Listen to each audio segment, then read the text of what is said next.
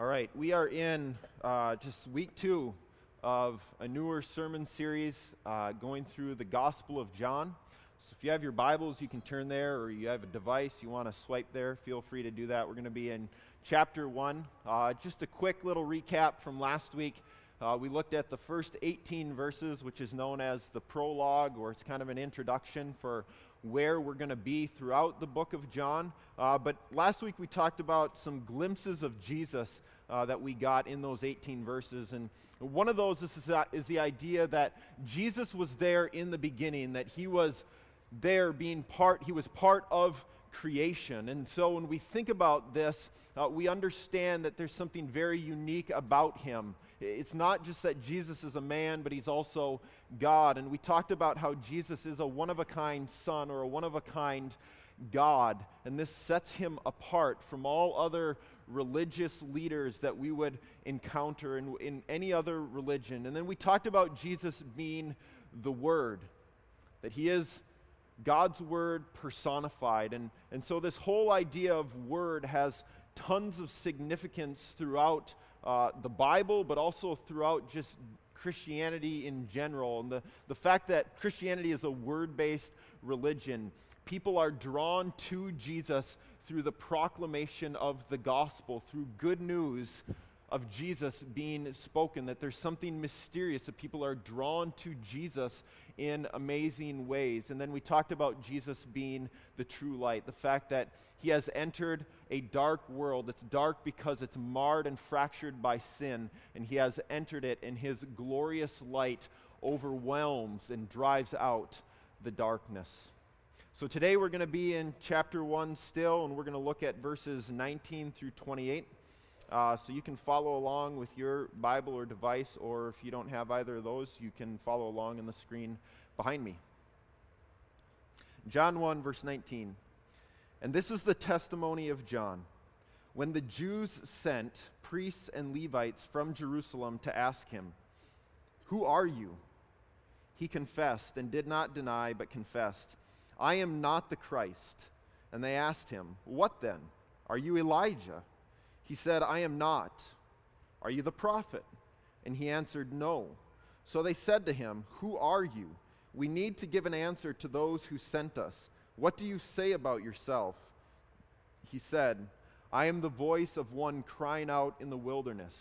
Make straight the way of the Lord, as the prophet Isaiah said. Now they had been sent from the Pharisees, and they asked him, then why are you baptizing if you are neither the Christ, nor Elijah, nor the prophet? John answered them, I baptize with water, but among you stands one you do not know, even he who comes after me, the strap of whose sandal I am not worthy to untie. These things took place in Bethany across the Jordan, and where John was baptizing. All right. So Let's begin in verse 19 and this phrase, and this is the testimony of John.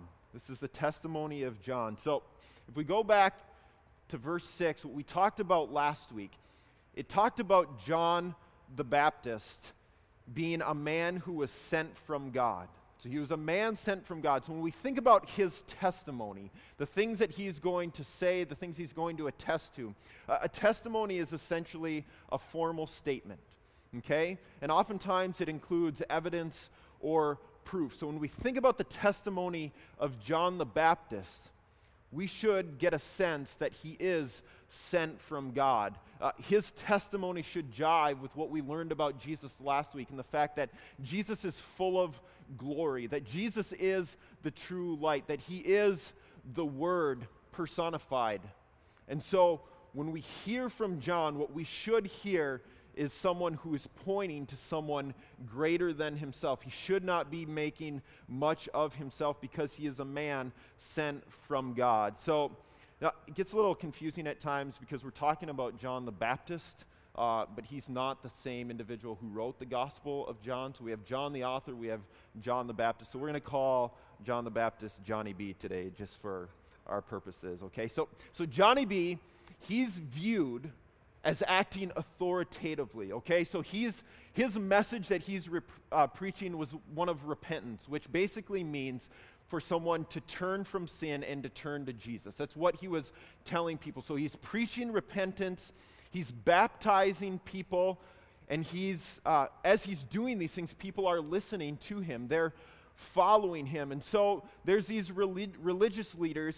Uh, they feel the need to check him out because he's getting a following at some level. He has some influence. And so uh, the Jews, now throughout John, you'll notice that whenever the Jews, that phrase is used, it's almost always a negative thing.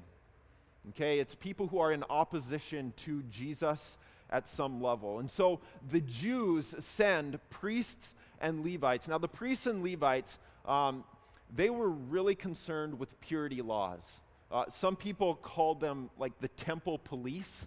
And so they wanted to make sure worship was being done properly. They wanted to make sure all the rules and the laws were being followed down to a T. And these individuals, the priests and the Levites, were being sent by the Pharisees. Now, the Pharisees also have a reputation that they were people who esteemed the law. They, they held the law in high regard. They wanted to make sure the law was followed. And this is how they would describe and talk about what it means to obey God is you follow the laws. Okay? So this is very distinctive for them. So what's going on here is not just merely surveillance that these priests and Levites are doing. They're not just coming to hear what John has to say and, and then bring the report back. Uh, in some level, they're being sent because they have some street cred, right? They're heavy hitters at some level, and they want John the Baptist to feel a little press here, to understand that now these individuals are taking an interest, and he better be up to snuff at some level. He, he better be able to measure up, he better be able to follow the law. And so these individuals are going to come and they're going to ask tough questions of Johnny B. So they ask this question Who are you? Who are you? Based on what Johnny B is teaching, the things, the things that he is telling uh, people, they have three guesses. The first is that of the Christ, or we could say the Messiah. Now, this is the most sought after individual throughout the history of Israel. He's been anticipated for hundreds and hundreds of years. He's viewed as being Israel's savior. But part of the issue here is that people viewed Israel's Savior coming in different ways. So some people expected a priest, someone who would be uh, elevated within the temple, and so he would hold that position as priest. Others thought that he would come as as a strong military leader and he was going to overpower all of their enemies. And there were other varieties as well of people, what they expected the Messiah to come. But they ask, John the Baptist, Are you the Messiah? And he says, No. And they ask him then, Are you Elijah? Now, Elijah is an Old Testament prophet. He never died, uh, and he was expected to return in the end times to help usher in this idea of restoring all things. So Elijah was expected to come back in those end times. So they're wondering, Are you Elijah? Are you the one who is expected to come in that regard, in, in terms of this prophet. And then also they ask, Are you the prophet? Which is a little confusing, but this is someone that Moses talked about. And he predicted that there would be another prophet. There's not tons of specificity around this individual, but it was another end time figure who held uh, special status at some level. Now, the thing with Johnny B here is that he's pretty comfortable in his skin. He's not trying to impress these people in any way. And so he just flatly says, No, I'm none of these guys. And I love the fact that he doesn't latch on to this stuff, right? And he's like, Oh, they think that I'm one of these guys. I mean, if we think about our context today, in our culture, oftentimes we would say, if he would attach himself to these people, or, or maybe if he'd write a book and on, on the book cover you would say, thought to be this important individual, whoever it might be. Like, slap a logo on, like, you could sell some stuff, he could make some money, or, or just think about the people that he could sway, that he could help convert at some level, if only he would identify as one of these people or as close to one of these people. But he doesn't do it. it does, we don't get the sense in any way that he's striving for recognition. He's just comfortable being this no name hillbilly that he is.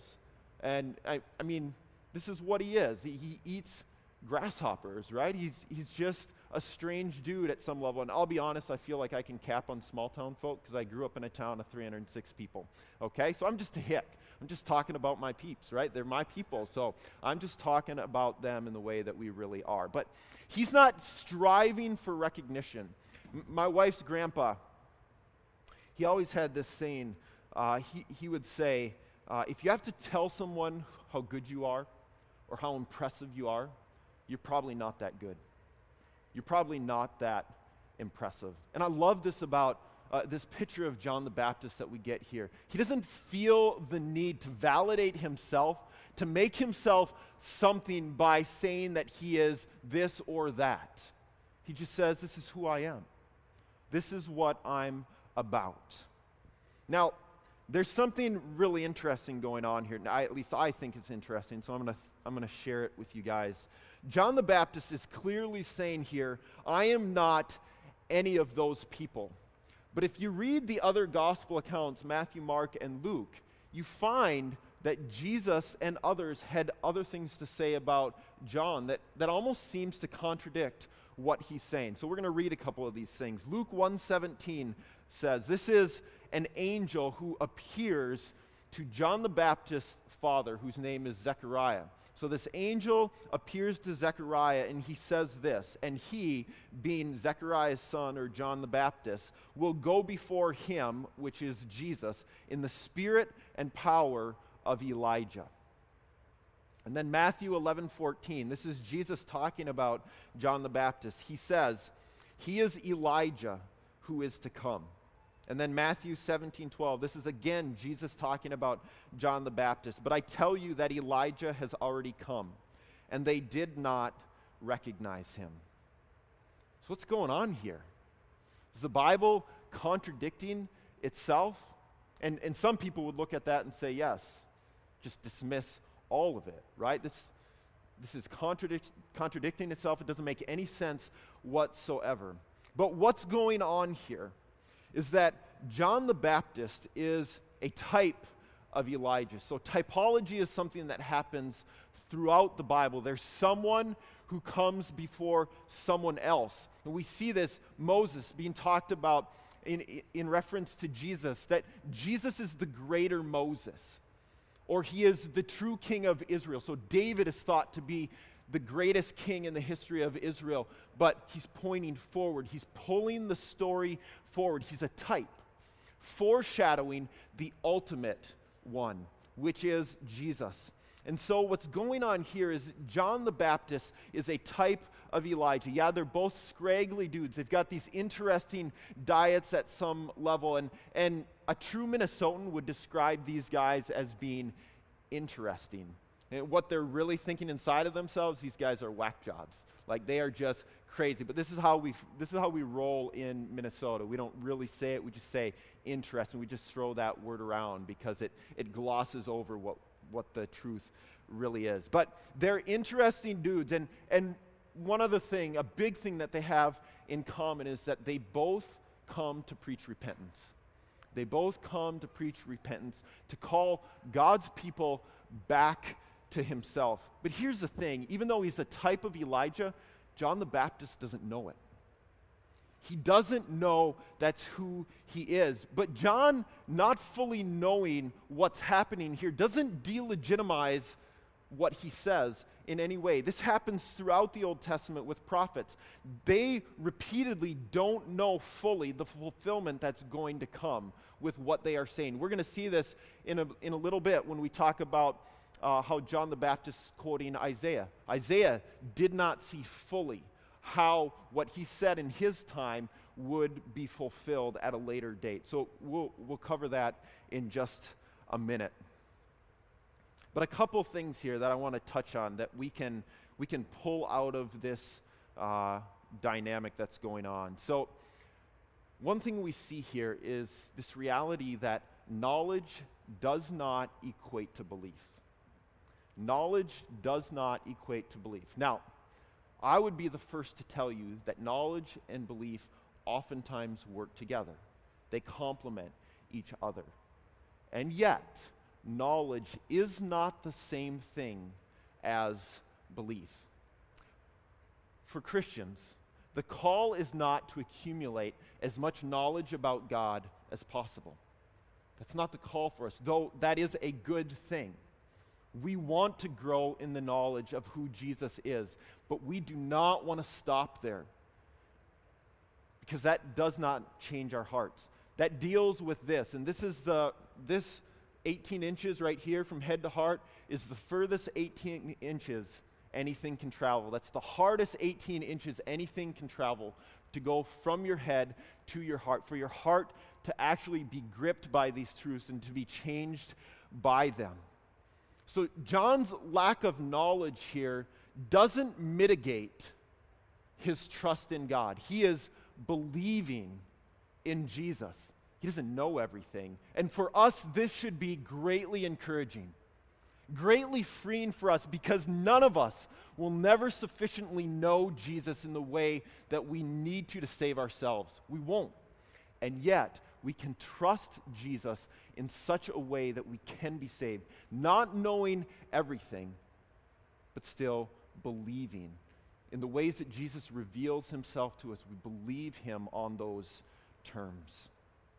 And then, secondly, here, we get this picture of God that He is working and accomplishing things in ways that, that aren't known to us, they aren't seen to us, at least not completely clearly. We talked last week about how the darkness at times can symbolize how we don't clearly see everything. And, and the darkness has these bad connotations attached to it. But on the other side of this, there's this reality that there's things that we don't know, good things that we don't know, and Jesus still works. God is still moving and shaping and accomplishing His glory. He's still pulling the story forward, even though we lack, even though we don't possess everything that we might think we need. In the midst of our lack, there is grace. In the midst of our lack, there is grace. And what we all need to hear in this promise is that it does not depend on us. It does not depend on us. It depends on Jesus. Whether it's salvation, whether it's getting through this day, what Jesus wants for you to know is that you don't need to carry that yoke, that burden. It's on Him. And that's why He says, Come to me, all who are weary and burdened. Cast your cares upon Him because it's not on your shoulders. He wants to take that upon Himself. Okay, so these religious leaders, they ask these question, this question of John, um, and he, he just says no. And, and these guys are like, well, uh, this doesn't really help us. We've got people who want a better answer than that. And so they're like, Who are you? Like, actually, we need your help. Come on, give us a little more because that's not going to be a sufficient answer. And so, uh, John the Baptist in verse 23, he begins, it says, I am. Now, throughout John, Jesus has eight kind of mountaintop statements where he says, I am, and then he's going to use oftentimes kind of a natural description to describe himself. I'm the bread of life. I am the way, the truth, and the life.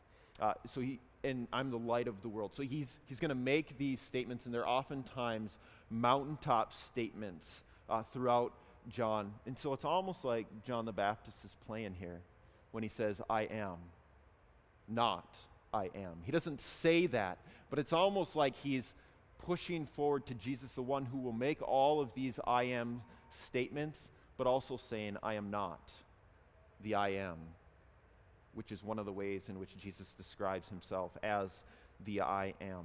So he goes on to say, I am the voice of one crying out in the wilderness, make straight the way of the Lord, as Isaiah the prophet said. So, two things I want to focus in on here uh, and spend our time on the theme of wilderness as well as the prophet Isaiah. So, first of all, uh, wilderness.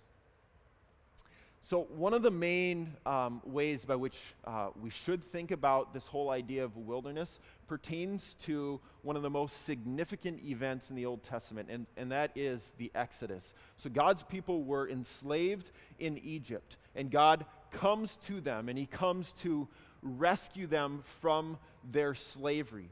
And this is what He does. So He takes His people out of slavery in Egypt, and He is going to lead them to the promised land, but His people disobey and their disobedience sends them wandering in the wilderness for the next 40 years. Now, if you follow that story, those 40 years, that wilderness is a place that is marked by both death and destruction.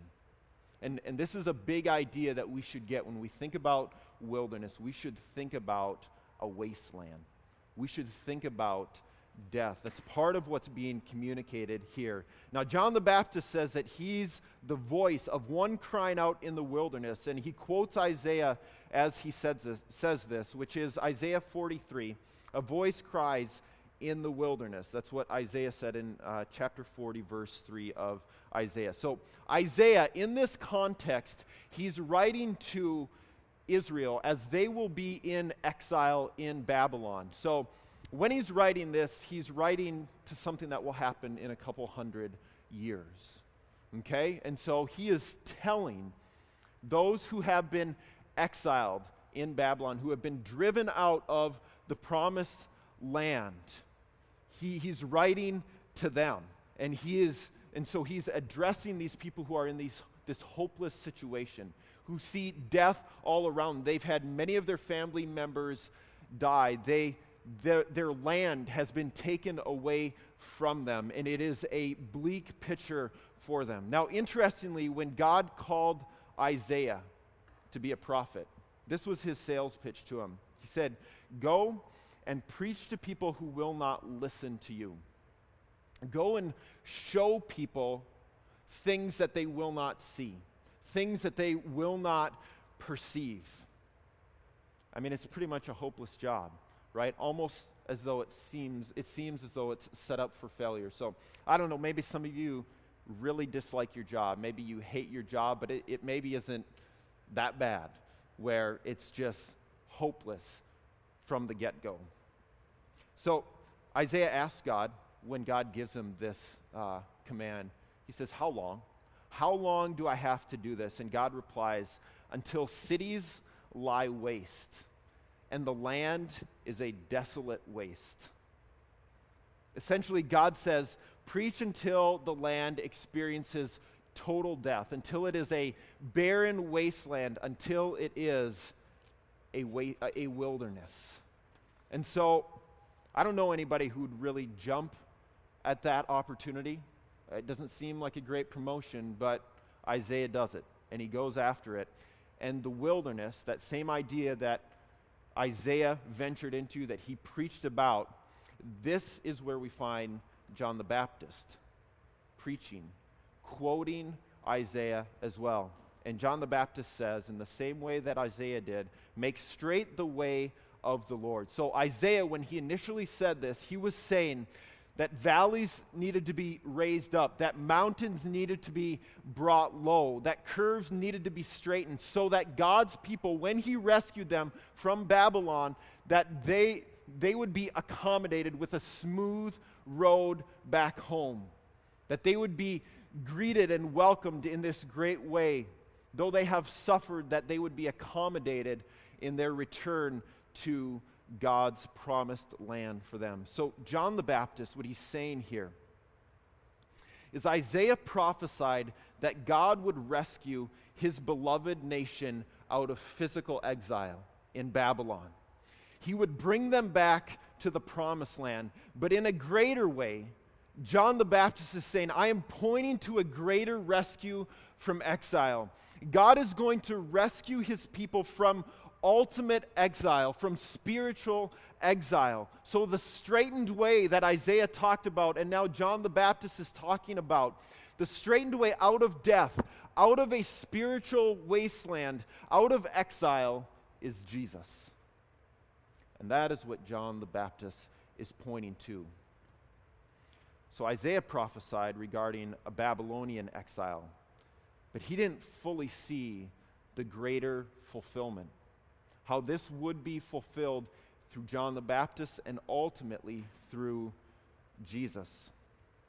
But now we're given John the Baptist in the story, and he is here to say that God's salvation is here. What Isaiah prophesied is now going to be fulfilled. The time is now. The promised one has come. Escape the wilderness, the barren wasteland that is your spiritual exile. Escape that by trusting in Jesus. Okay. So then John goes on to say, John the Baptist, to say that he isn't even worthy to untie Jesus' sandals. Now, in this culture in the first century, untying someone's sandals, washing someone's feet was one of the lowliest jobs in that culture. So, if you think about a teacher student uh, relationship, students were required to do everything a teacher asked except for this, except for untying their sandals, except for washing their feet.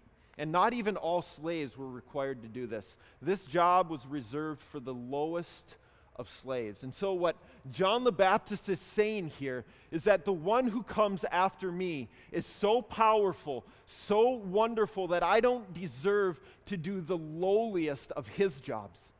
I don't deserve to do that. And in this image, we're reminded of the greatness of Jesus, the King of Kings, who washes the feet of his disciples, who does the dirtiest, ugliest job, which foreshadows the cross, which is an even dirtier and uglier and more brutal job than washing someone's feet.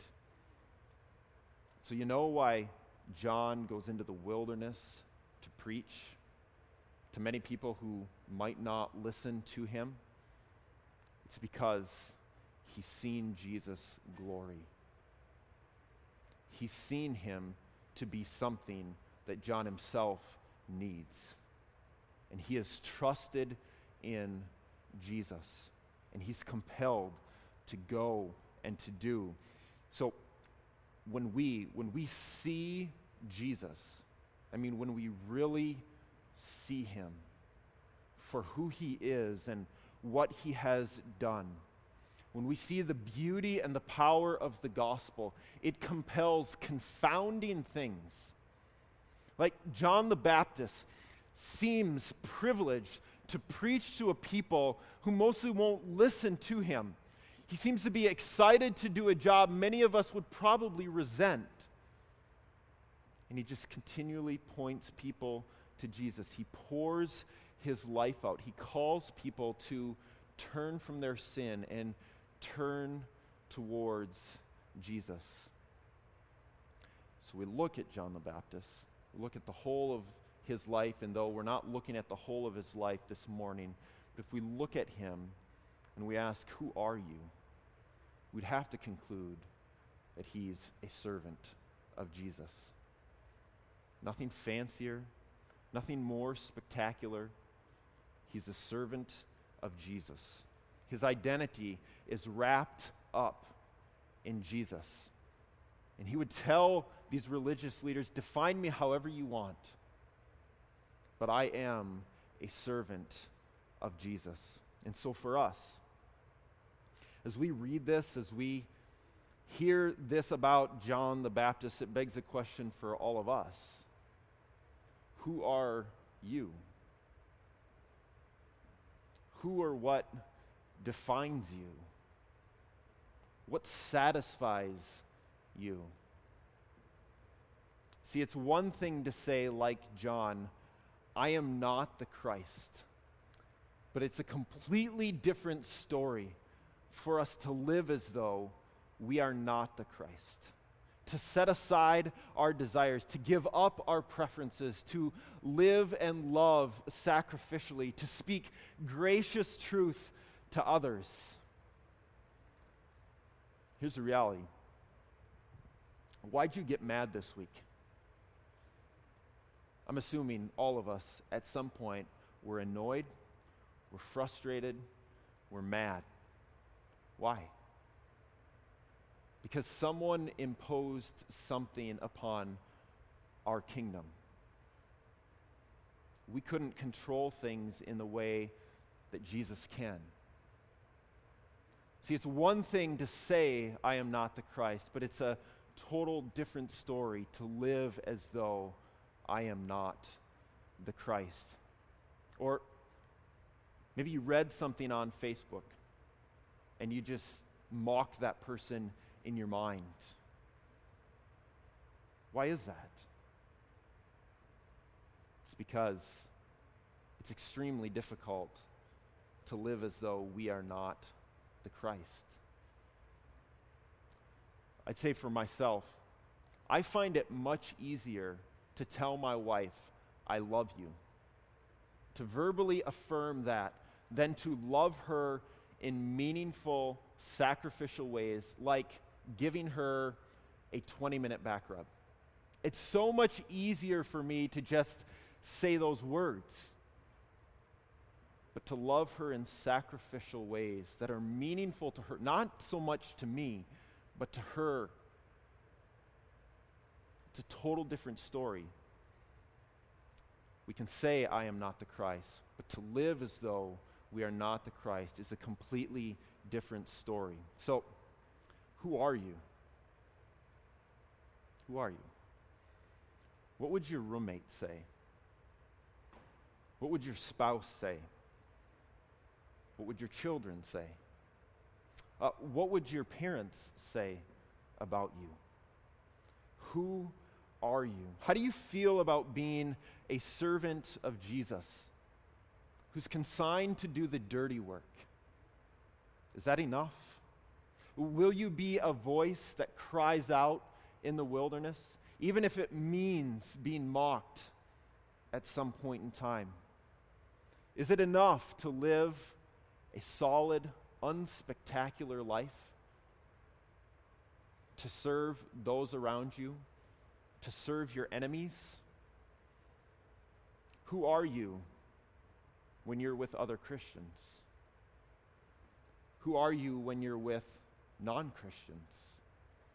Are you the same person? Who are you when your heart is exploding with joy or breaking with grief? What is it that you're chasing after? Is Jesus enough? Are you defined by Jesus? Are you seeking to define yourself by someone or something else? Are you wanting others to define you? Jesus wants all of us. Not when it's convenient, not when it's easy to give him parts of us. He wants all of us. He wants to define all parts of who we are. Now, if we look at John the Baptist, I think it's easy to look at him in these verses that we're looking at today and to marvel at his strong faith. It's impressive. And it'd be easy for us to walk away saying, Man, I want to be like John. I just want to replicate him in some way. The call for us is not to trust in John, but to trust in Jesus. And here's why. To give a little context to John the Baptist's life, if you would go to Luke chapter 7, you don't need to turn there, but Johnny B sent some of his followers to Jesus, and he wanted them to ask Jesus this question. And remember, this is after John the Baptist has heard many things, he's seen many things, he's done many things for or on behalf of Jesus. And he asks this, he has his uh, followers ask this question of Jesus Are you the one who is to come? Or shall we look for another? Jesus, are you the one who is to come, or should we be looking for someone else? See, this is why we don't trust in John the Baptist, because he had his days too. And uh, if it isn't today, our stroll through the wilderness is coming. It's coming. And Jesus wants you to know that he is the one who is sufficient, that He is the one who will walk with you through the wilderness, and ultimately, He is the one who will deliver you out of the wilderness. Maybe we don't have all of our questions answered about God. Maybe we don't have all the knowledge we would like to possess, like John the Baptist. He didn't know it all. Our faith might seem, seem feeble. The darkness around us might be stifling. But here's the reality it's not about us, it's not about you, it's about Jesus. And when we find ourselves in the wilderness, yearning for the promised land, Jesus is the promised land that we seek. He is the one that we need to run to. So, the call for all of us is to trust in Him, to see Jesus for who He is and what He has done, to cast ourselves upon Him. Let's pray. Jesus, thank you for reminders throughout your word that we can see the weakness of others and we can identify with that because we are weak. We are insufficient in and of ourselves. And yet, the same person who is weak at times that you use them you graciously use them to advance your gospel, the good news about yourself. And so, God, I pray, not that we would strive for that, but that we would be able to count our blessings, that we would be able to rejoice in the fact that you would use sinners, such as each of us, if we would trust you.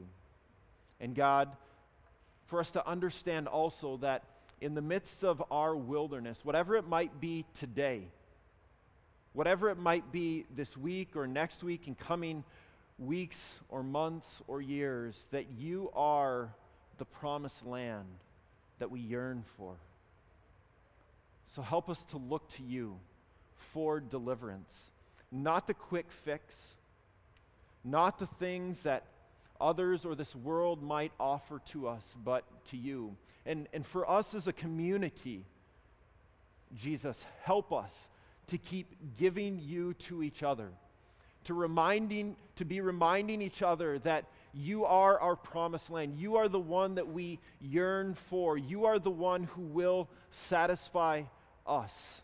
Help us to give good news, to give gospel to each other because it is there that we will find joy. We will find satisfaction. So, God, as we go into this week, help us to resonate with this reality that we are servants of Jesus. And for those of us who are not there, God, help us to hear this invitation that we could be considered called your children that you would claim us despite all the junk and the trash that has been our life, that, that you would delight in calling us your children. In your great name, I pray. Amen. If any of you would like to uh, take the Lord's